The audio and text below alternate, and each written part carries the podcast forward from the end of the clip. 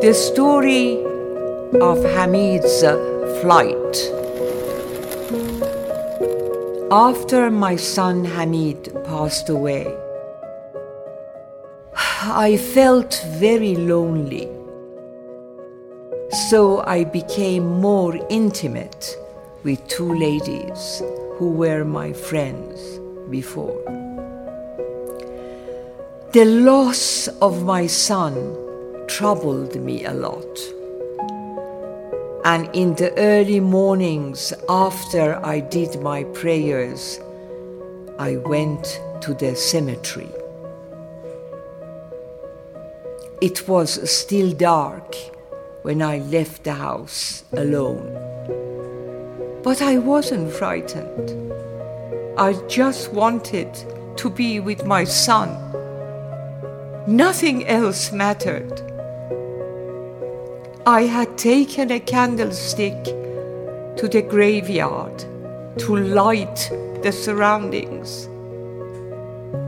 Like all other mothers who lose their children, I had become absolutely mixed up and out of control. And the left side of my body felt numb.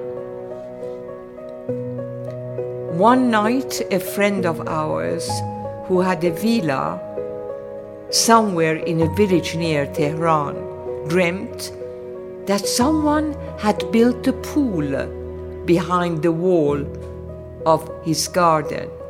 And every now and then, the water of the pool was going up and down. He asked who it was in the pool and had become his neighbor. Anyhow, when he gave a good look, he saw that it was my son Hamid. Then he called out and asked him, didn't he remember how much his mother was frightened of water?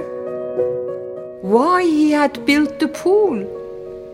Then Hamid had replied and asked the gentleman to let him know how happy he was and begged him to assure me that he was well and happy. Especially, he had mentioned that he should be freed so that he could reach his heavenly destination. When the gentleman, our friend, woke up, he told his wife about the dream and that he wanted to aware me.